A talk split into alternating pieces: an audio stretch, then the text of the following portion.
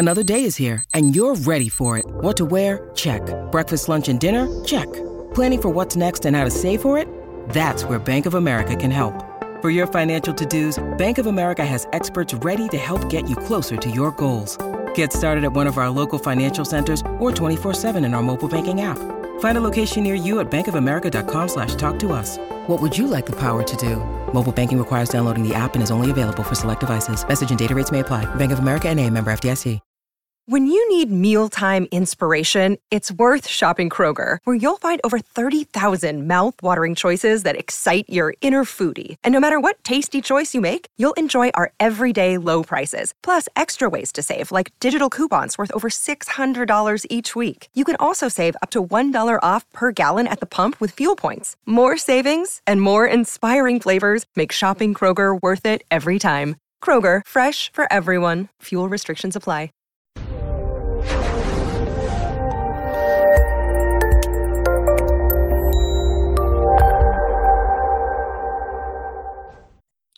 This episode was pre-recorded as part of a live continuing education webinar. On-demand CEUs are still available for this presentation through AllCEUs. Register at allceus.com slash counselor toolbox. I'd like to welcome everybody to today's presentation on dopamine. It's more than just a pleasure chemical. I'm Dr. Dawn-Elise Snipes, and I will be facilitating this discussion. We're going to talk about dopamine today and identify what it is and its function how it interacts with serotonin, norepinephrine, and GABA. You're going to get so tired of hearing all those. What are the symptoms of excess dopamine and how you can decrease it? And what are the symptoms of insufficiency and how you can increase it? And you'll notice as we get in, there are disorders associated with both insufficiency and excess dopamine. Unfortunately, when you start medicating one, for you know something then you may end up causing psychiatric symptoms. For example if you start medicating restless leg syndrome.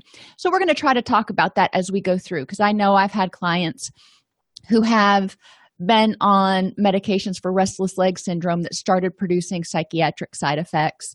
And obviously, we know that clients that are on medication, for example, any of your atypical antipsychotics or older generation antipsychotics, often have difficulty waking up. They feel lethargic all the time. And that's partly due to low dopamine. So, we'll talk more about that.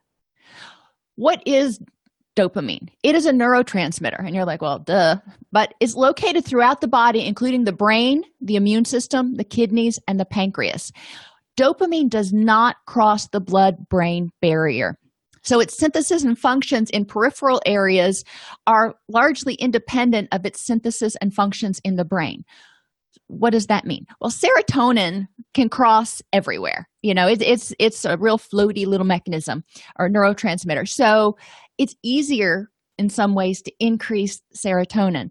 Dopamine is synthesized basically in the areas where it's being used. So, dopamine for the immune system is synthesized in areas near the immune system. Dopamine in the kidneys is synthesized down by the kidneys, etc. So, dopamine in the brain obviously is synthesized in the brain because it can't get in there. Now, it's synthesized from L-DOPA, which is synthesized from tyrosine, which is synthesized from phenylalanine. We'll talk about again, we'll talk about more of that as we get into it.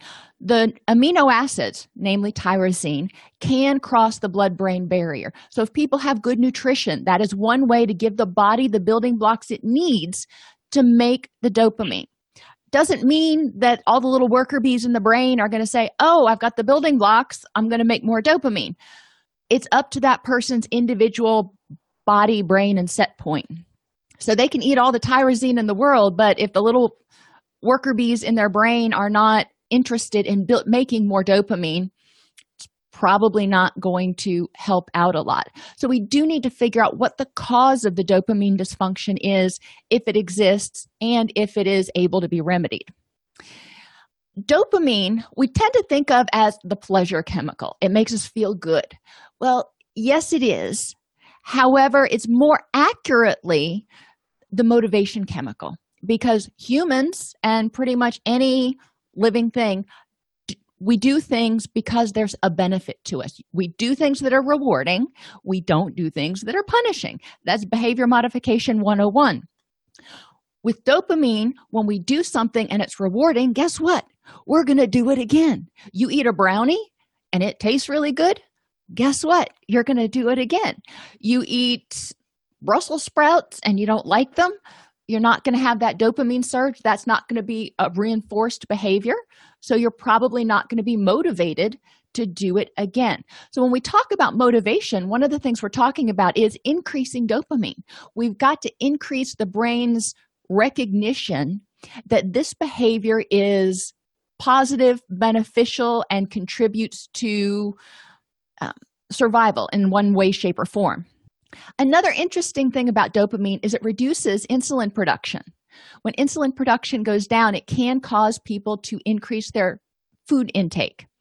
When you reduce insulin levels, it also impacts serotonin levels. So we can start to see already that changes in dopamine levels may indirectly affect changes in serotonin levels. Serotonin, we talked about um, in the last class, is our kind of our calming chemical in some ways, but too much of it can cause anxiety.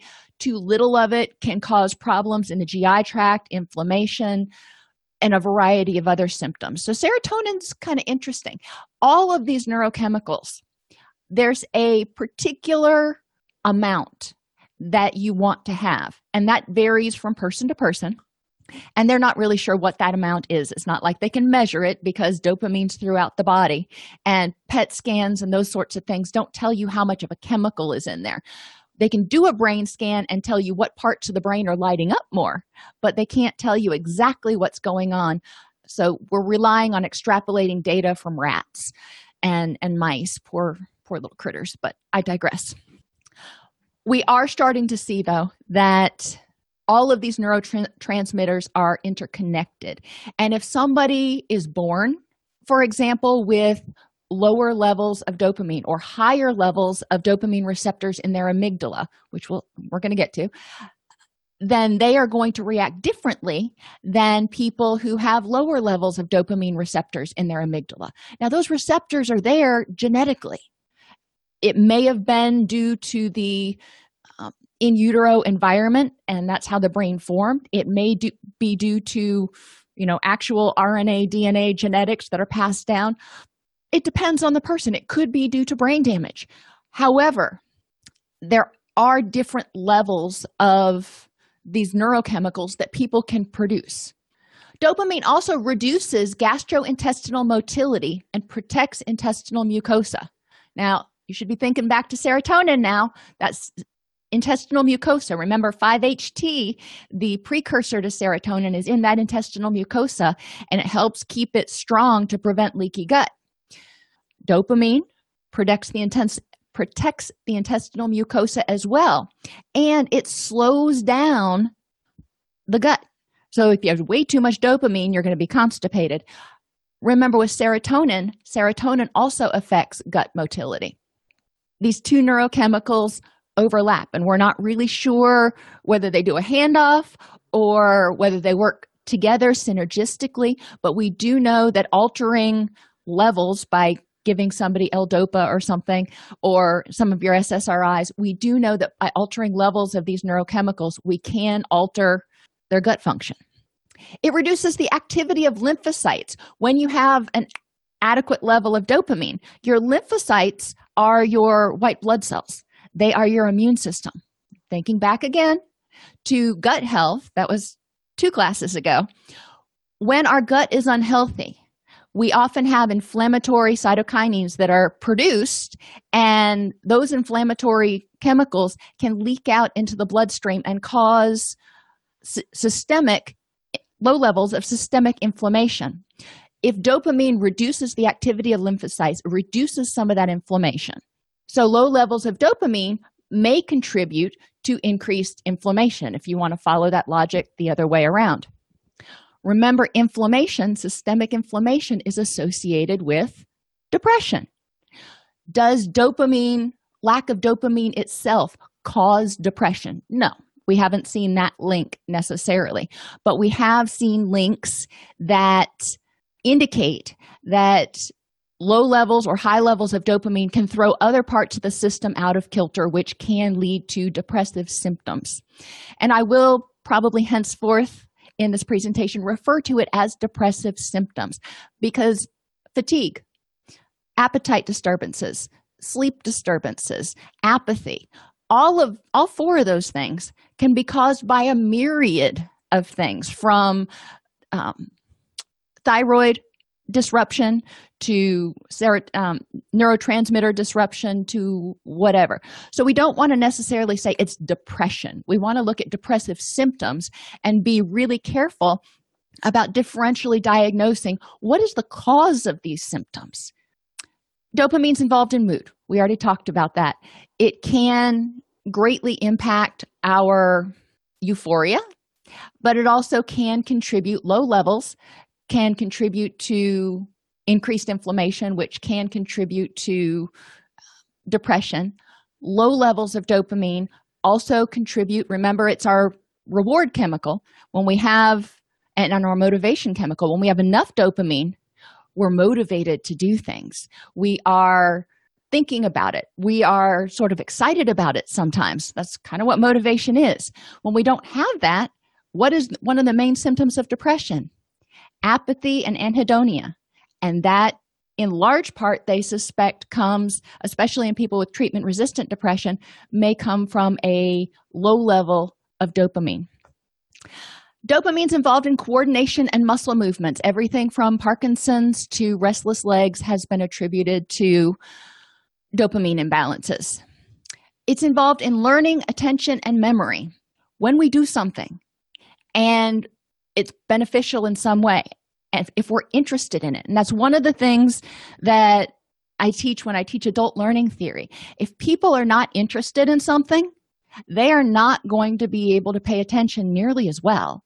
And it's likely not going to move from short term to long term memory because you have to care about what you're learning. Even when i do psychoeducational groups it's important to me to make that information relevant to the people that are in the group so it sticks. If it's not relevant, then they're not going to make room for it.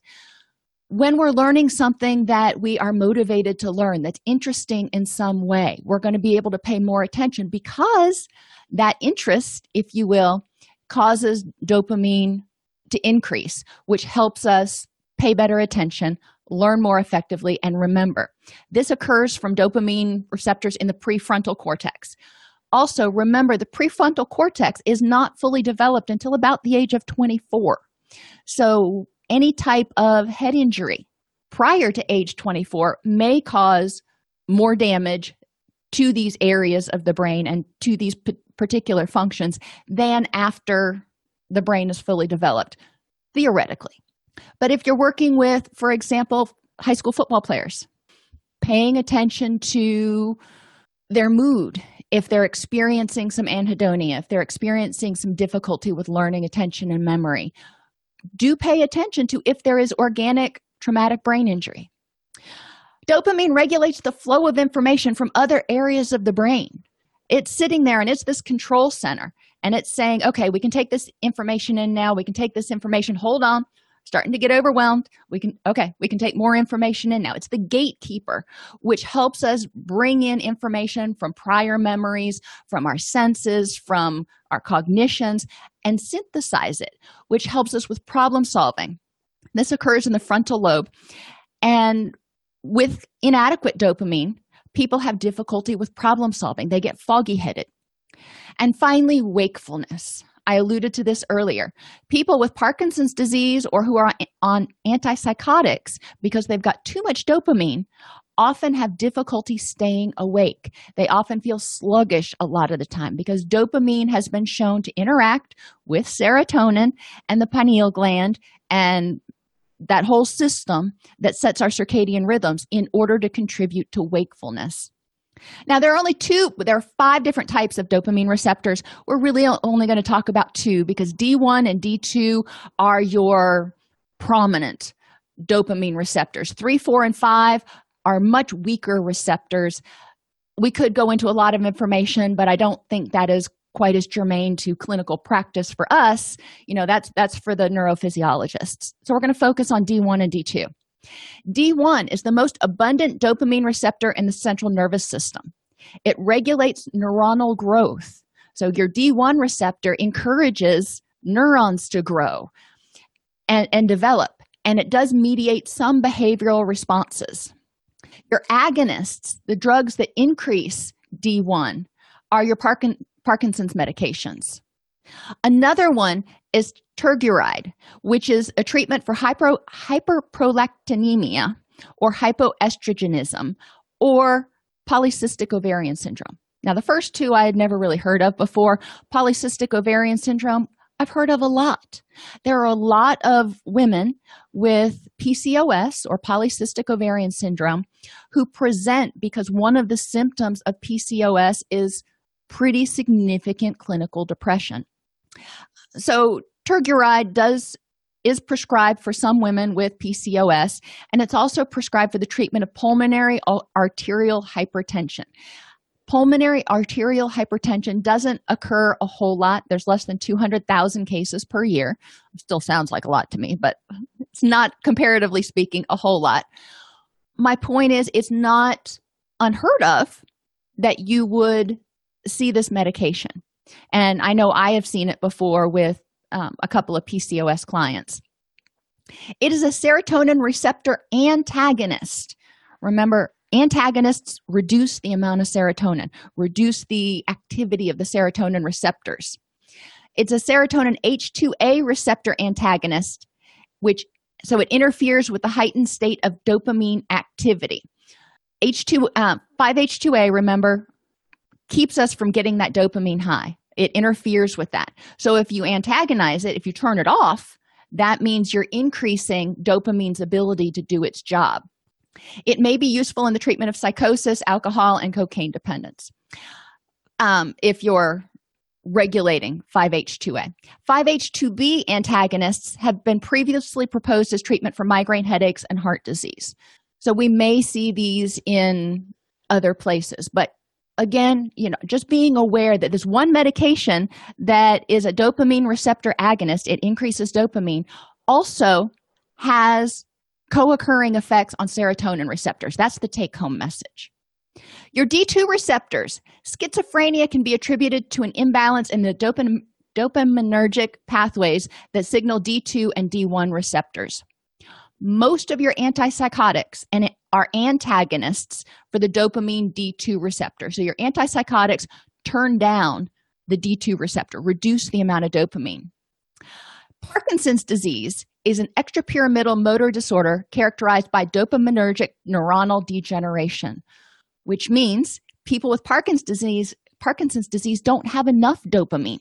So we need to ramp that up because the neurons that normally process the dopamine, they've degenerated for one reason or another. Another place that D2 is involved, rewarding food stimulates dopaminergic trans- transmission, especially to the D2 receptor, suggesting that dopamine deficiency in obese individuals may perpetuate pathological eating as a means to compensate for decreased activation, which is the long way of saying people with low dopamine, especially low activation of dopamine, dopamine D2 receptors, may eat in order to feel better because those receptors aren't very active until they eat. So that eating is sort of self-medicating. Major depressive disorder patients show decreased dopamine in the central and basal nuclei of the amygdala remember the amygdala is the um, ancient part of our brain that process, processes our fear responses. They show decreased dopamine in the central and basal nuclei of the amygdala in postmortem depressed patients who committed suicide compared to control subjects so we do see altered levels of dopamine in people with major depressive disorder, especially in the amygdala. Can you have, quote, if you took a urine test and for neurotransmitters, and they exist, can you have normal levels for, for dopamine and still have dopamine related problems? The answer is yes. Because remember, I said dopamine cannot cross the blood brain barrier. So, if you are working with a client whose dopamine other dopamine systems remember it's your dopamine production centers are throughout the body. If the dopamine production centers in the other places are functioning just fine then their dopamine levels everything in medicine is a is, is a um, continuum or a threshold. It may be within the appropriate threshold but they're still having psychiatric symptoms. Again there is no way to measure brain levels of dopamine. Your dopamine d1 and d2 receptors what's the difference? Easiest way to think of it d1 receptors prepare the set of possible appropriate responses when something happens and d2 receptors help people shape and select from this initial response set framework.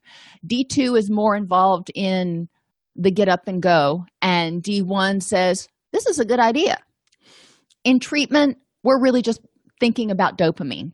Don't worry too much for the test or, or whatever. I just thought it was interesting that they do even though d1 and d2 seem to have very similar functions they are related but not overlapping. Dopamine and depression. Now, this is the stuff we care about. Two-thirds of patients who are on antidepressants the ssris your snris are not achieving remission in their med- medication treatment and this is really frustrating and exhausting and exasperating for people who are clinically depressed. They're like, I just want to feel better, please.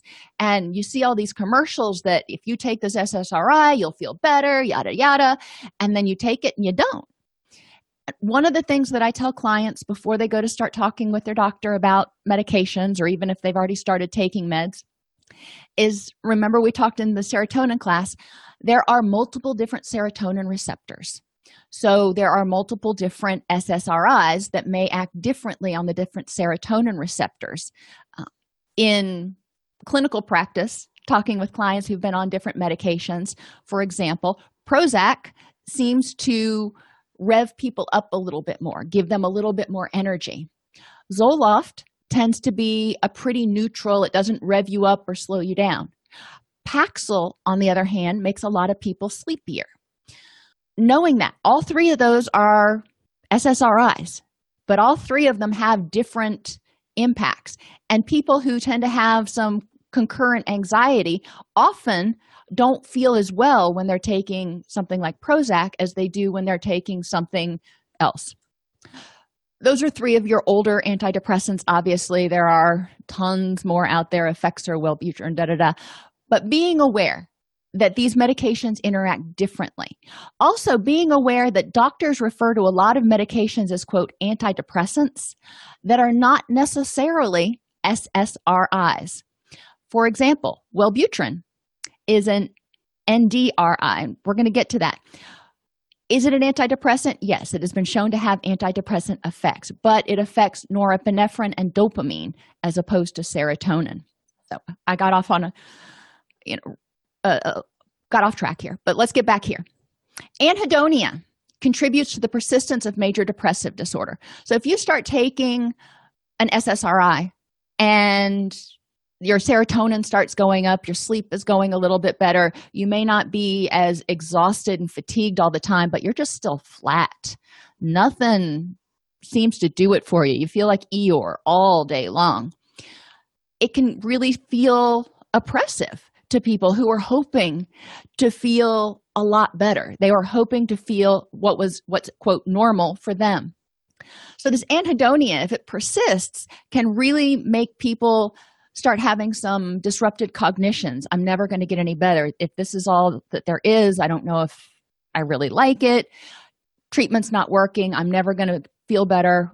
Whatever. There are a lot of cognitive distortions that can go along with it but that part of that is because they're not educated about the fact that this is part art and part science and when you take these medications or if you're taking medications number one you can't rely exclusively on the medications because if you're taking a medication and then you keep doing whatever it is that's causing the imbalance you're working against yourself but i digress again if you start taking a medication and it doesn't work, that doesn't mean all hope is lost. There are other medications, other SSRIs, SNRIs, and DRIs. There are other things that can be tried. Depression and anhedonia have been shown to be associated with reduced striatal dopamine response to reward. So, people who have depression with that anhedonia tend to have less of a dopamine response. We see we don't see the receptors light up quite as much. Most antidepressant treatments do not directly enhance dopamine, which may contribute to residual symptoms including impaired motivation, impaired concentration, and lack of pleasure. Well, that's why most people come to counseling. They're like, I- am not motivated, I can't focus, and nothing makes me happy anymore. Fix it. Okay. This is where we need to start using our, our critical thinking skills. Tricyclic antidepressants and MAOIs. Remember, tricyclics were your older antidepressants. They have a lot of side effects, as do MAOIs. They increase serotonin, norepinephrine, and dopamine, but they do have the significant side effects, which is why doctors typically will start with some of the newer generation stuff. And there are newer generation meds if medication is the route that you're going that can help with some of this where you can combine different medications to increase one two or all three of these neurotransmitters the latest generation of antidepressants are your norepinephrine and dopamine reuptake inhibitors your ndris the most common one that you'll hear of is bupropion which is trade name wellbutrin that increases norepinephrine which you're going to learn Thursday is your get up and go um, chemical. It increases your energy, increases your drive some, and your dopamine, which is your, your reward. So you have energy and motivation that are increased here. Now, obviously, you can see if you increase energy and motivation and the person has some concurrent anxiety, that may be a problem too. It's all about balance. As we talked about earlier, dopamine can decrease inflammation. And since inflammation, especially systemic inflammation, is associated with depressive symptoms, then if their inflammation is high, we don't know whether serotonin or dopamine is low or not, but one or both of those may be low. And by increasing them, we may decrease inflammation. One thing that I caution people about and you know i think this is going to be not surprising to you when i say it is to try to figure out where the leak is think about if you have a leak in your pipes going from the street up to your house you have a leak in there and all of a sudden you turn on the shower there's no water pressure and you're like oh, i can't take a shower with this so you have a couple of options you can go out to the street and turn up the water pressure temporarily so you can take your shower and get to work. That's the short term fix. But if you keep that water pressure turned up, what's going to happen to that crack or that leak? It's probably going to get bigger. Taking medications in many cases is kind of like turning up the water pressure. You're not fixing the crack. You're not fixing wherever the leak is that's causing you to not have enough water pressure, not have enough neurochemicals to feel good. You're not fixing that problem you're just artificially inflating the amount of neurotransmitters that are coming through. In the short term, just like I said, if you have to get ready for work, you have to turn up the water pressure so you can shower. That's one thing. In the long term, though, it's really good to encourage people to try to figure out what's causing that leak.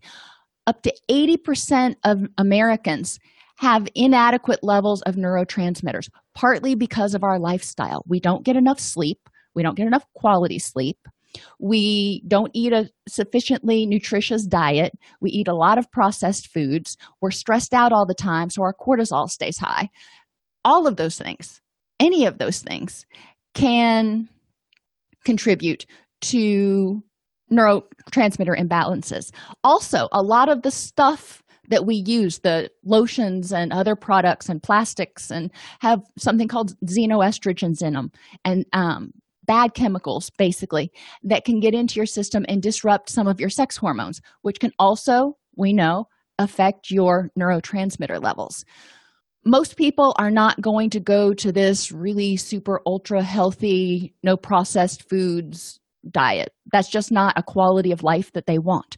Okay you know that's doesn't work for everybody. However encouraging them to take a look at what can you address. Most people can address their sleep and their circadian rhythms. Most people can get enough sunlight so they have enough vitamin d yada yada. So we do want to encourage them to do natural approaches to try to at least patch that leak as much as they can even if they can't completely fix it. Some people are going to have organic brain damage or genetically programmed. They're not going to make enough of certain neurochemicals. Those people may need to be on medications indefinitely. But before we start just randomly let's throw it throw a drug at this and try to increase it. Oh that had some interesting side effects. Let's treat the side effects. I had one client who was on 17 different psychotropic medications because the first one she took caused some side effects. So then they threw med- medications at the side effects and that medication caused side effects. So they threw medicate you see where i'm going with this. Poor thing. I mean she couldn't hardly eat because her belly was so full with pills. So we do want to try to encourage people to be smart about this.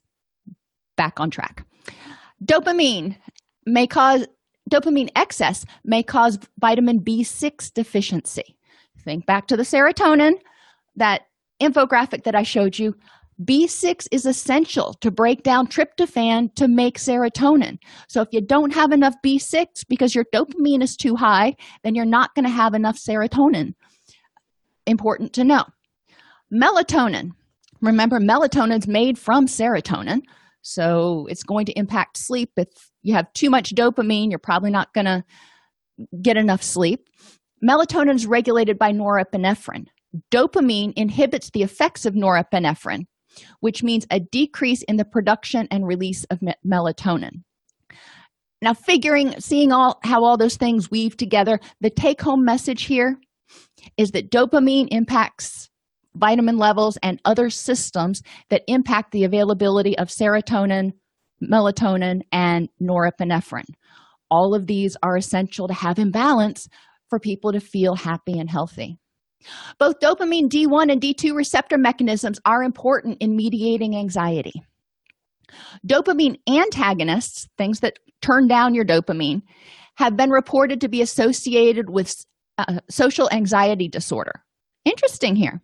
So, too much serotonin is associated with generalized anxiety. Too much, um, I'm sorry, not enough dopamine is associated with social anxiety.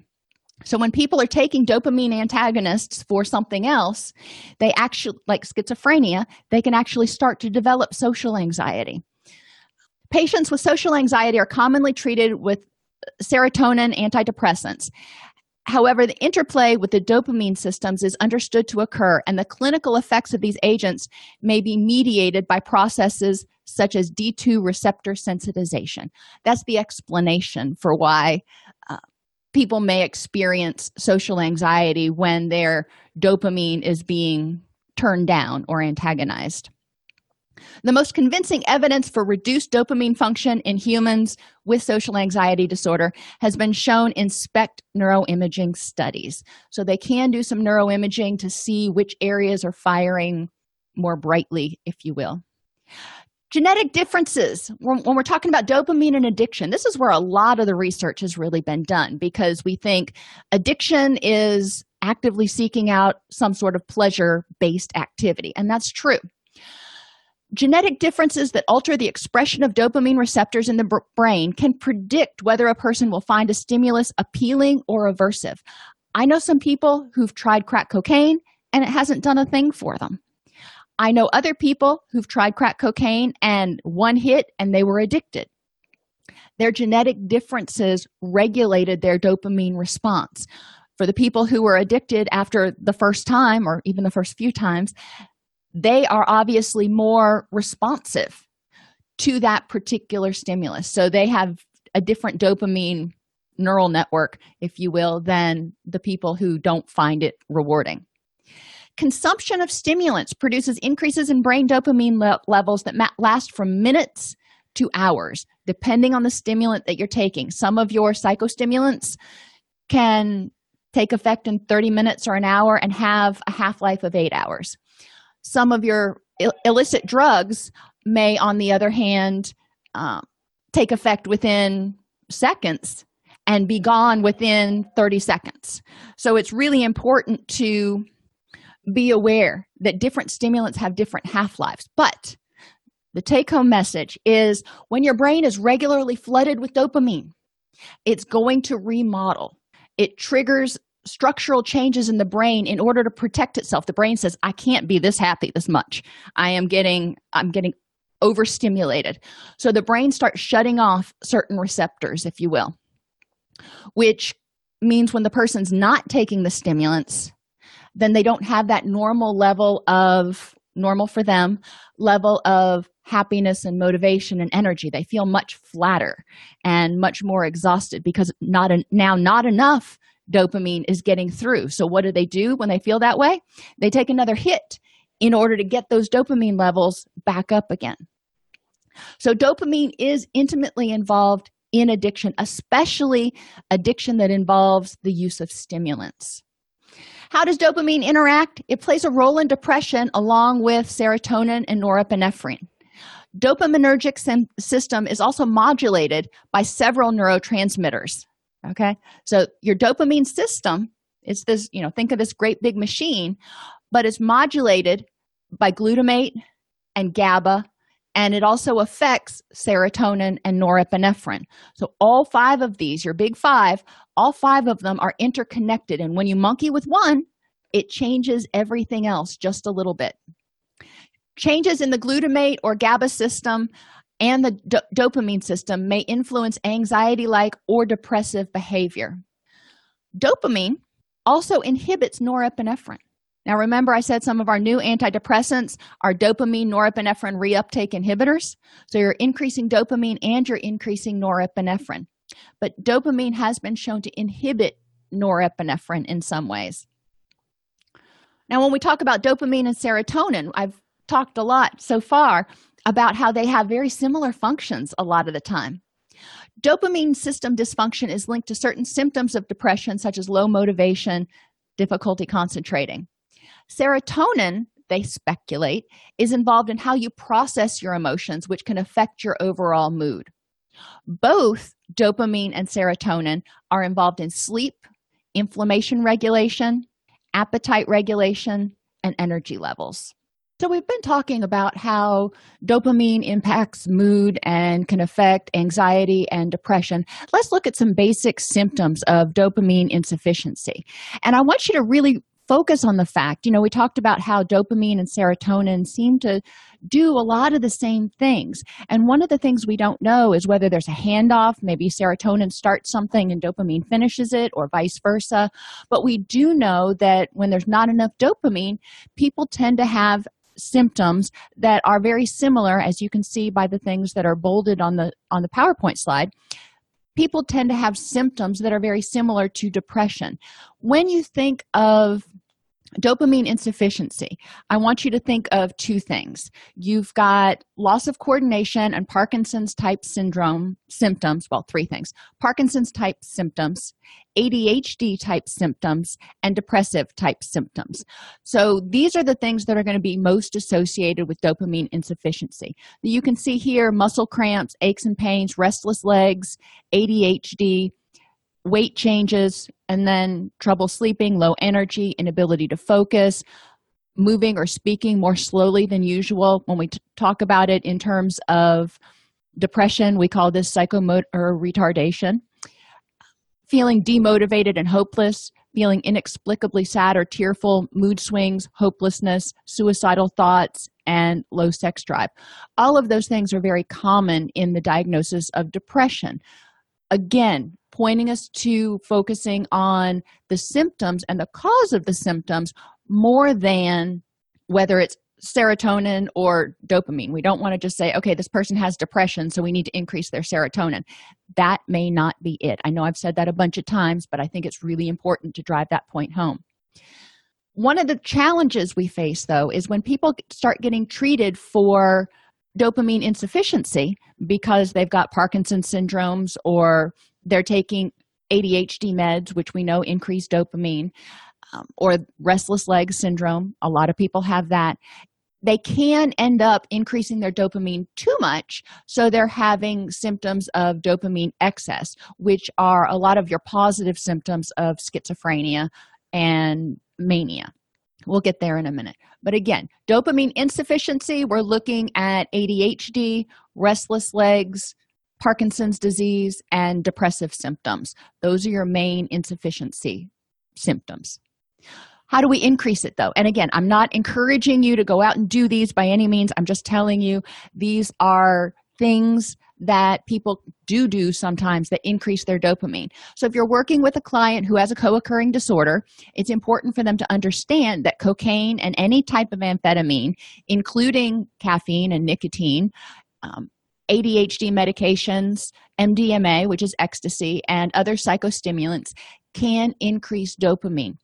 If they're taking a dopamine increaser for some other issue if they're taking adhd meds for example and then they decide to use cocaine they could increase their dopamine too much and start having hallucinations delusions paranoia all that kind of stuff. So it is important to understand what the medications do and what some of these other things that people may just happen to do another thing to consider is opioids now, somebody may go into the dentist and have their wisdom teeth taken out and be prescribed opioid medication. Opioids will increase dopamine. So, if they're on medication that increases dopamine and they start taking opioids, there is a greater risk, not saying it's going to happen, but there is a greater risk that they could have some paranoia, hallucinations, yada, yada. So, we do need to educate patients and watch out for that. Remember, I've pointed out before, if you go to drugs.com, it has a drug interaction checker, which I refer clients to because obviously I'm not a prescribing physician. It's important for them to be aware of the medications they're on and what can interact with it. And on the drug interaction interaction checker on drugs.com, it also has a lot of supplements listed, including you know your over the counter medications and some of your over the counter supplements like uh, GABA or Kava or something that people might be taking. Dopamine reuptake inhibitors will also increase dopamine. Well, that is in the name. Other ways that you can increase dopamine are having a healthy lifestyle. If you decrease sugar and caffeine, that reduces that dopamine flooding. Yes, caffeine is not going to give you the same rush as cocaine, but if you have this consistent excess level of dopamine in your brain the brain remodels it says that's that's too much dopamine i need to shut down some of these gateways because we've got too much dopamine going into the system when you stop flooding the brain with dopamine and bathing it in dopamine all the time, then it will generally return to its normal or preferred state and open those gateways back up again. Which is why when you stop using caffeine, you have that period where you feel a little sluggish and you may feel a little flatter, especially if you've been addicted to caffeine, because the brain has to remodel and open those dopamine receptors, if you will, again.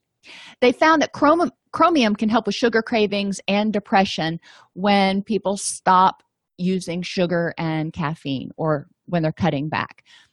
Get sufficient quality sleep and set your circadian rhythms. Since we know that dopamine and norepinephrine are involved in setting those circadian rhythms, and we know that serotonin is essential to making melatonin that helps you fall asleep, we know all three of those are involved in our circadian rhythms. So if you do your best to help set your circadian rhythms, then you're going to give your body the best chance to rest and repair and secrete dopamine at the right times and repair during the right times. Exercise also increases hormones that increase dopamine. Like I've said before, it doesn't have to be running a marathon or going to the gym. If people can work between 65% and 85% of their target heart rate zone for 20 to 40 minutes, three to four days a week, that is ideal. But that's not going to work for everybody. People need to get cleared by their doctor. And even if they're cleared by their doctor to do it, some people just really hate working out and they ain't going to do it. So, any exercise is better than none. Go out and play with the dog in the yard for 30 minutes. And decrease stress. We know that stress increases cortisol. We know that cortisol decreases pleasure chemicals. It decreases serotonin. It decreases estrogen. It decreases dopamine. So, if we can reduce our cortisol, we're going to have a better chance for our body to feel happy. When cortisol's high, we're in the fight or flee stage. When cortisol is lower, we're in the chill and relax and enjoy life stage. And that's when dopamine is more present. Phenylalanine at, is present, and you've probably heard about it before if you looked on some of the things that used to be sweetened with aspartame and some of them that are still sweetened with aspartame. Aspartame is made by joining together the amino acids aspartic acid and phenylalanine. When you combine those two, it creates a whole different animal.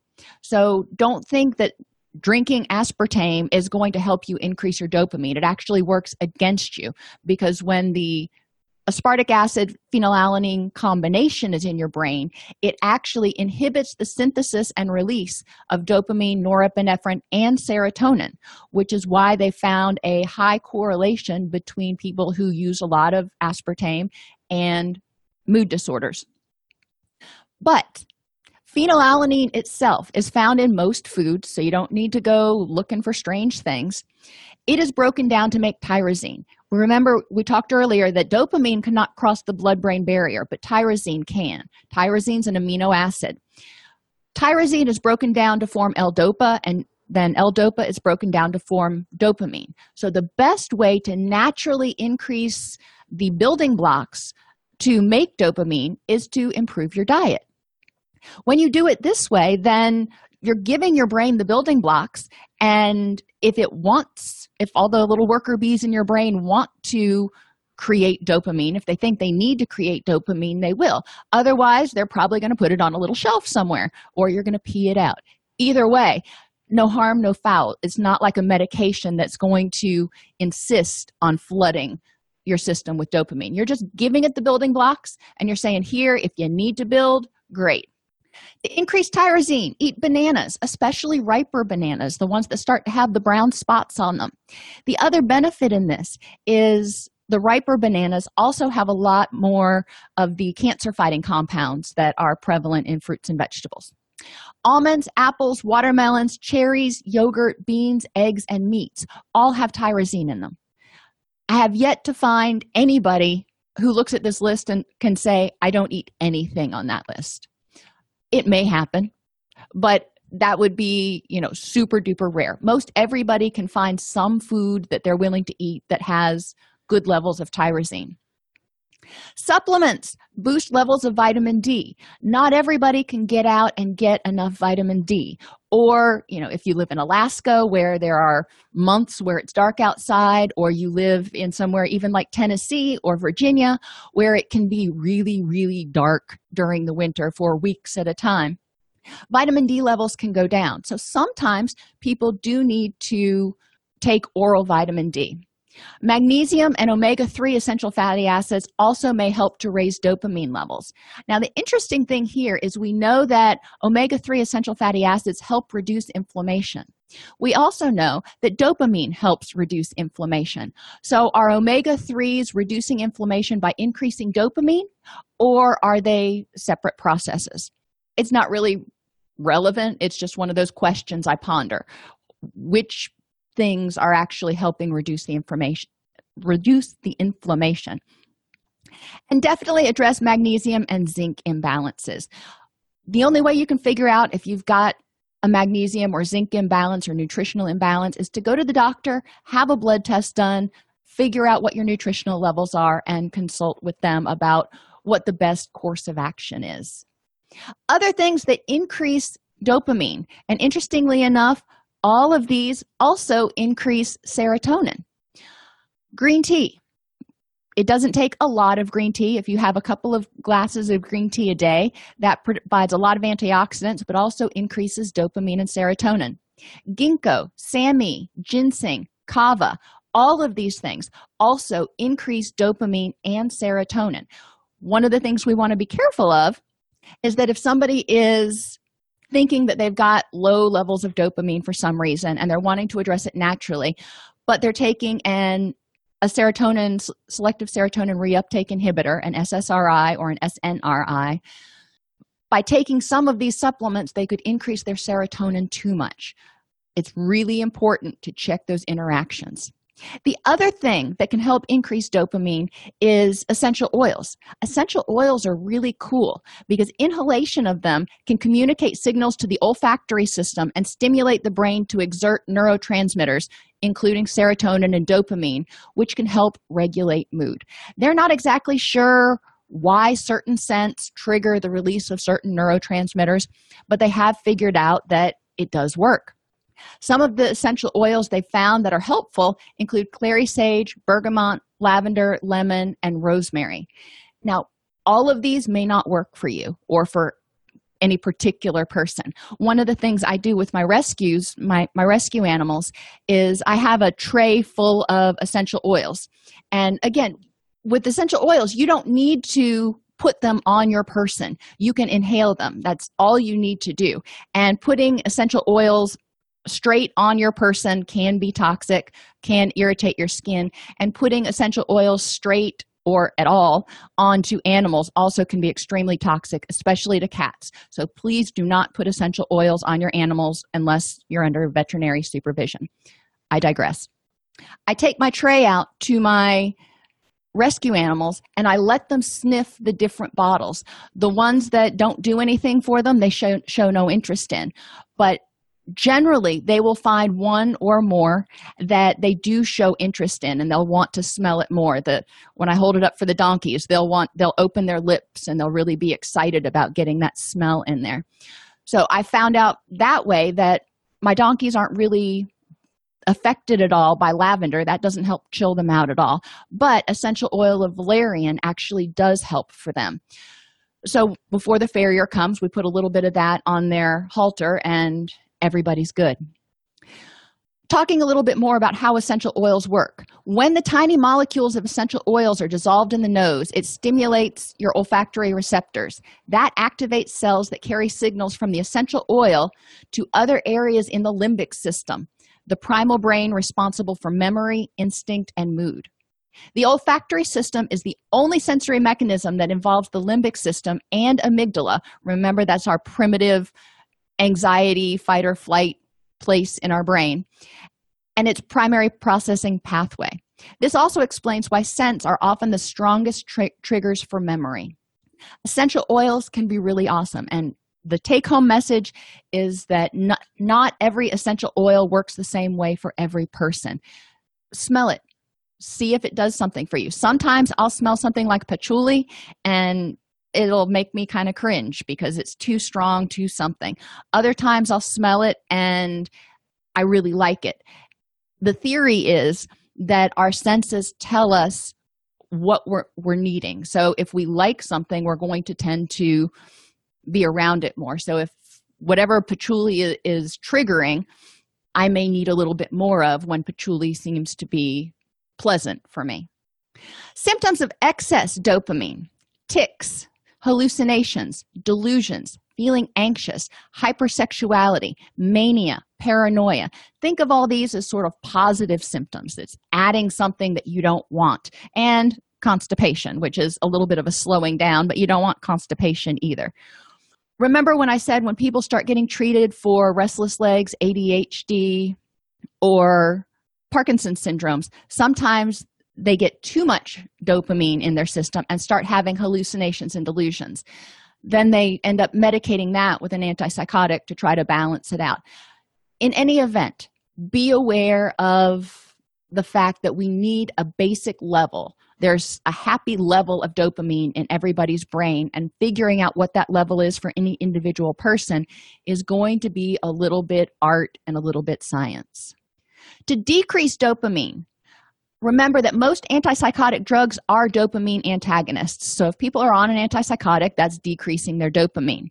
Now, if they're on an antipsychotic and they start having restless legs, then they may be decreasing their dopamine too much. Remember also that dopamine is responsible for wakefulness. So if they're on an antipsychotic and they just can't wake up, that antipsychotic might be a little bit too powerful. It may be what they have to be on to control their symptoms so you may have to treat the side effects of the antipsychotic.